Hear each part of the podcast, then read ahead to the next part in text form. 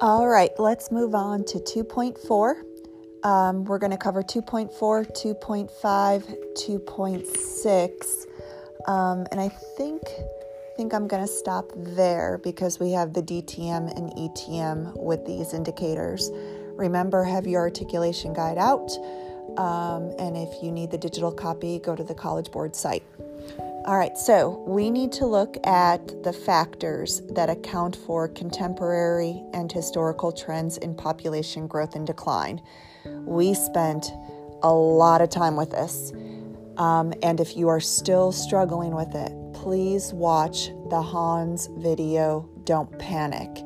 Remember when we covered everything from total fertility rate, we talked about contraceptives, we talked about the role of women, the Industrial Revolution this is all going to hopefully come back to you. So let's go back to 2.A.1. Demographic factors that determine a population's growth and decline are fertility rate, mortality rate, migration. I need to stop there and talk to you about this. When we have done practice FRQs, a lot of you talk about population growth and population decline and immediately you go into birth rate. And remember, a trick to this, now that we know that you're going to be writing FRQs on the College Board exam, the moment you write birth rate, you follow it up with total fertility rate. The moment you write total fertility rate, remember you follow it up with birth rate. Cover yourself. You guys use it incorrectly. According to the College Board, the only three factors that determine whether or not your population is going to grow or decline are total fertility rate, mortality rate, migration. That's it. Notice I didn't say birth rate. Just to make sure, let's go over the definitions. Birth rate or crude birth rate is the number of live births per year for each 1,000 people. In contrast, the total fertility rate focuses on women in their childbearing years, which is typically 15 to 49, and it's the average number of children who were born per woman of that group in a country. Okay, so when we compare the CBR and the total fertility rate, the total fertility rate accurately reflects the cultural norms, such as how many people weigh the cost and benefits of having a child and how people perceive the role of women in society.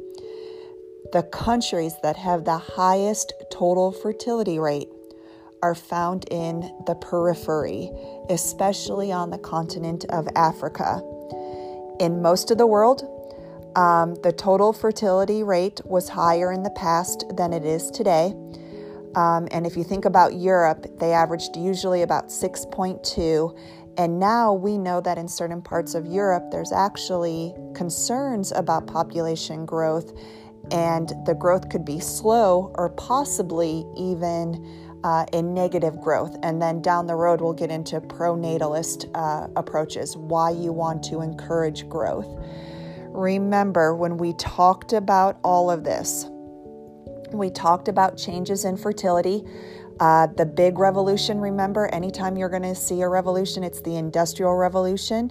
We start to look at how the Industrial Revolution changed uh, society and the demographics.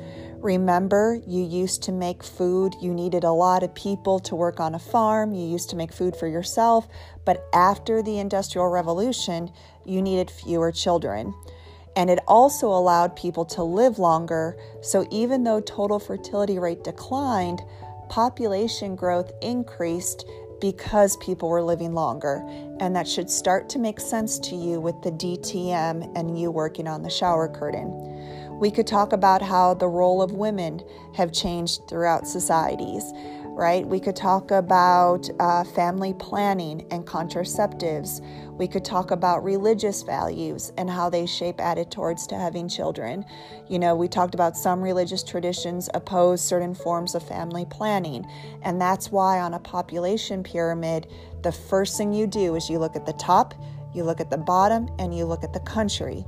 If you notice that the country is very religious, you know that right away the bottom of that pyramid is going to be wide regardless of the level of development of that country. We could talk about government programs to reduce birth, right? We could talk about anti natalist policies, and the best example of that is the one child policy in China. But that's actually coming in the uh, articulation guide, so I'm going to kind of hold off onto that. We could talk about life expectancy, right? So even though the total fertility rate has been decreasing, the world's population continues to grow, and this growth reflects a decrease in the death rate and an increase in how long people live. And that was that video from Hans that we watched, Don't Panic. Um, but the most important factor in the increase in global population is the rise in life expectancy. And the definition of life expectancy is the number of years the average person will live. Um, so a country a century ago, the global life expectancy was about 34 years at birth. Today, it's nearly 70, and in some places of the world, it's even closer to 80. All right, so we could look at that. We could look at infant mortality rate, the number of children who die before their first birthday. So let's give an example in the United States. In Massachusetts, the infant mortality rate decreased from 130 out of 1,000 to about four today, and that stat was from 1850. So in 1850 in Massachusetts, about 130 babies would die a year. Today it's about four. And then we could even do a scale of an analysis and zoom in on the state of Massachusetts. Do we see a difference between the rural areas and the urban areas? We could talk about better food production and nutrition. We could talk about public sanitation. We could talk about clean water, um, the infrastructure. We could talk about improvements in healthcare. Those are all reasons why all of this is working together. Geographers use the rate of natural increase. I apologize, that's 2.A.2. Geographers use the rate of natural increase and population double time to explain population growth and decline. Okay, so here we go. Population increase. When we're talking about natural increase, all we are going to do is we are going to take the birth rate and subtract the death rate. That's it. So, rate of natural increase, all you are doing is you are calculating it by taking the crude birth rate and subtracting it by the crude death rate. You are not going to look into migration migration is not going to not going to be counted in the natural increase rate. So if we look at Chapin, we would take the number of babies being born, crude birth rate, and those who are dying. And that would be okay, well, is Chapin growing naturally? Is it declining naturally? But then we start to add other factors into it, like migration. We know Chapin's growing because of all of the people moving into the area. All right. Now, when we talk about doubling time, um, doubling time is when we look at how long does it take for our country's population to double. So, since the early 1800s, global population has been growing exponentially. For any quantity growing exponentially, the time it takes to double in size can be estimated using the equation known as the rule of 70. Assuming the growth rate remains steady, the approximate doubling time in years will be 70 divided by the growth rate per year. For example, in 2014, the West African country of Ivory Coast had a population growth rate of 2.0. Since 70 divided by 2 equals 35, if the growth rate, growth rate remains about 2.0%, the population of the Ivory Coast will double in 35 years. The United States, okay, so the Ivory Coast is a developing country. The United States had a much lower growth rate of 0.77. So if the United States growth rate remains 0.77, the US population will double in 91 years. So the more developed you are, the core country, the longer it will take to double your population. If you are a periphery, if you are a third world country, it's going to happen very, very quick. Okay? Uh, let's go to social, cultural, political, and economic factors influence fertility, mortality, and migration rates. And that's 2.8.3. So, kind of going back to everything about, you know, um, like the Industrial Revolution, the role of women in society, uh, what the government can do to encourage or restrict growth, family planning, um, economic factors, um, level of education, those all influence the number of babies you have, how long you're going to live, and then whether or not you are going to move. And remember, the number one reason why people move is because of jobs. So you are going to then see people move to areas and population will go up because of those job opportunities. All right, let's go to the DTM 2.5 we have to explain the theories of population growth and decline. So, we just finished talking about what causes population to go up, what causes population to go down. We need to understand in 2.B.1 the demographic transition model can be used to explain population change over time. And then the last one, which I think is very relevant today, the epidemiological transition explain causes of changing death rates 2.B2. All right, so here we go. Changes in the birth rate and death rate in a country are shaped by how a country changes from a farming to industrial society. So, how you go from a primary activity to a secondary activity. And the DTM, remember, has five stages of population change that countries pass through as they modernize. Remember, we really don't have a time period for like stage one, stage two, stage three and it can vary, but right now there are no countries in stage one. These would be tribal areas. The developed countries of the world pass through these stages first, while the underdeveloped areas, so the semi, the periphery, the second world, the third world, are still passing through the early and middle stages. So we talk about this um, with five stages. So we call stage one high stationary, stage two early expanding, stage three late expanding, stage four low stationary, and then five declining. Remember, when we look at this, we look at birth rate, death rate, natural increase rate. That's it. I'm going to say that again. We look at birth rate, death rate, natural increase rate. So when we look at birth rate, let's go through stage one and then we'll go through each of the stages. Birth rate is high, and it's high because there's a need for farm labor. Um, there's a need that not everybody um, is going to live. So, you remember in the video with Hans, uh, the amount of children, infant mortality rate is high, the death rate is high, there's disease, there's poor sanitation. So you are going to have a high birth rate. Population change is very low growth because birth rates and death rates are both high, right? We know that you're having a lot of babies. We know that you're having a lot of babies, but the babies are not living. The death rate is high and you're not living very long. Examples today would be isolated groups. Population pyramid or that age structure diagram would represent very young. So you would have a very wide base and narrow at the top. Let's go to stage two. Birth rate is high. Um, and they they're kind of fluctuating for the desire of a big family, so it's still high. Death rate is rapidly declining because nutrition, sanitation, and medicine improves. Remember, the moment those improves, you're going to see it.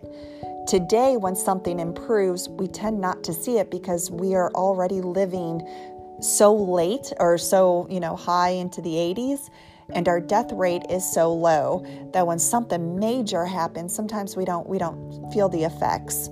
Population change is rapid growth as death rates fall faster than birth rates. Uh, examples today would be your poorest country, the South Sudan, Mali, pretty much uh, your stereotypical countries in Africa. Population pyramid is very young. We get to stage three. Um, birth rate is declining because of urbanization and industrialization. There's also a decrease for the need of child labor. Death rates are declining, but not as fast as the previous stage because those improvements have now been there for a little bit, and the initial like shock and awe of that is kind of wearing off. So there's still they're still declining, but not as rapid as before. Remember, I talked about it being like a roller coaster when we did the DTM. And the moment you start to see the death rate, it's like that big drop, that big first hill of a roller coaster. Population change is rapid but slowing because birth rates uh, slowing, um, birth rates decline. Examples today would be your true semi periphery, your second world, Mexico, Turkey, and your age structure diagram is young with a rising life expectancy. We go to stage four. Stage four, your birth rate is low, but enough to keep the population stable. So you have, you know, women are educated, the role of women are changing, the less need for child labor, so it's low, but you're you're all right. Um, death rate is low and stable. Population change is very low growth because birth and death rates are low. Uh, examples today would be the United States, China because of the one child policy. And that's where you look at it and say, guess what? The one child policy worked. Population structure is balanced with more aging. And you know, when you get into that aging population, that's dependency issues, the graying population. Stage five does exist. It is so low it falls below the death rate, and that's when you get negative growth. Uh, the death rate is low, sometimes increasing as the population ages. Population change is very low decline as birth falls below death rates. Two best examples Japan, Germany, population structure, very old. Now, we also know that there's policy implications of this, right? When we look at who votes, the elderly votes. So, if your country has an old population, you got to think about what they are going to vote for, the services, the medical. Um, think about you know schools and how they could be impacted by it. Um, so remember, older people tend to vote. There could be something about not having enough workers, and that was the big issue we talked about in Japan the idea that they did not have enough workers to support um, the aging population. And then we get into the ETM. Never been an FRQ, it's on my list. Because the world did not develop industrially and economically at the same pace in all areas, there is a large discrepancy in the types of diseases found across the world. So, in the 1970s, an epidemiologist, and you should be hearing that all over the news today, identified predictable stages in disease and life expectancies that countries experience as they develop. This has been known to be the ETM. It corresponds with the stages of the DTM. Okay? Now, this is where stage five is kind of questionable. We don't know if there truly is a stage five.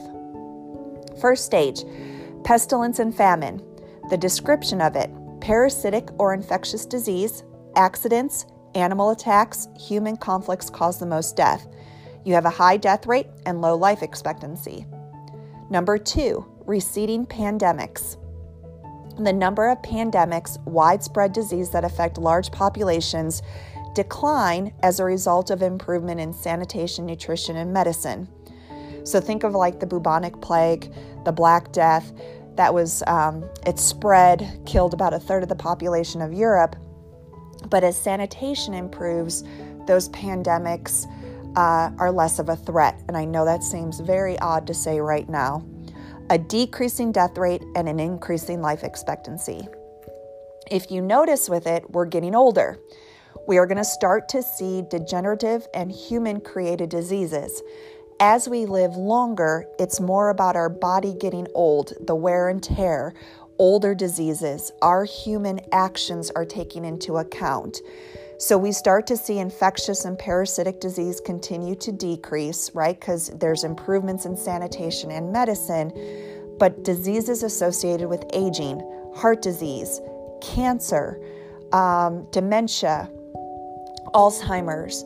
As we're getting older, we are starting to uh, have diseases that are new because people were living to their 30s and the 40s.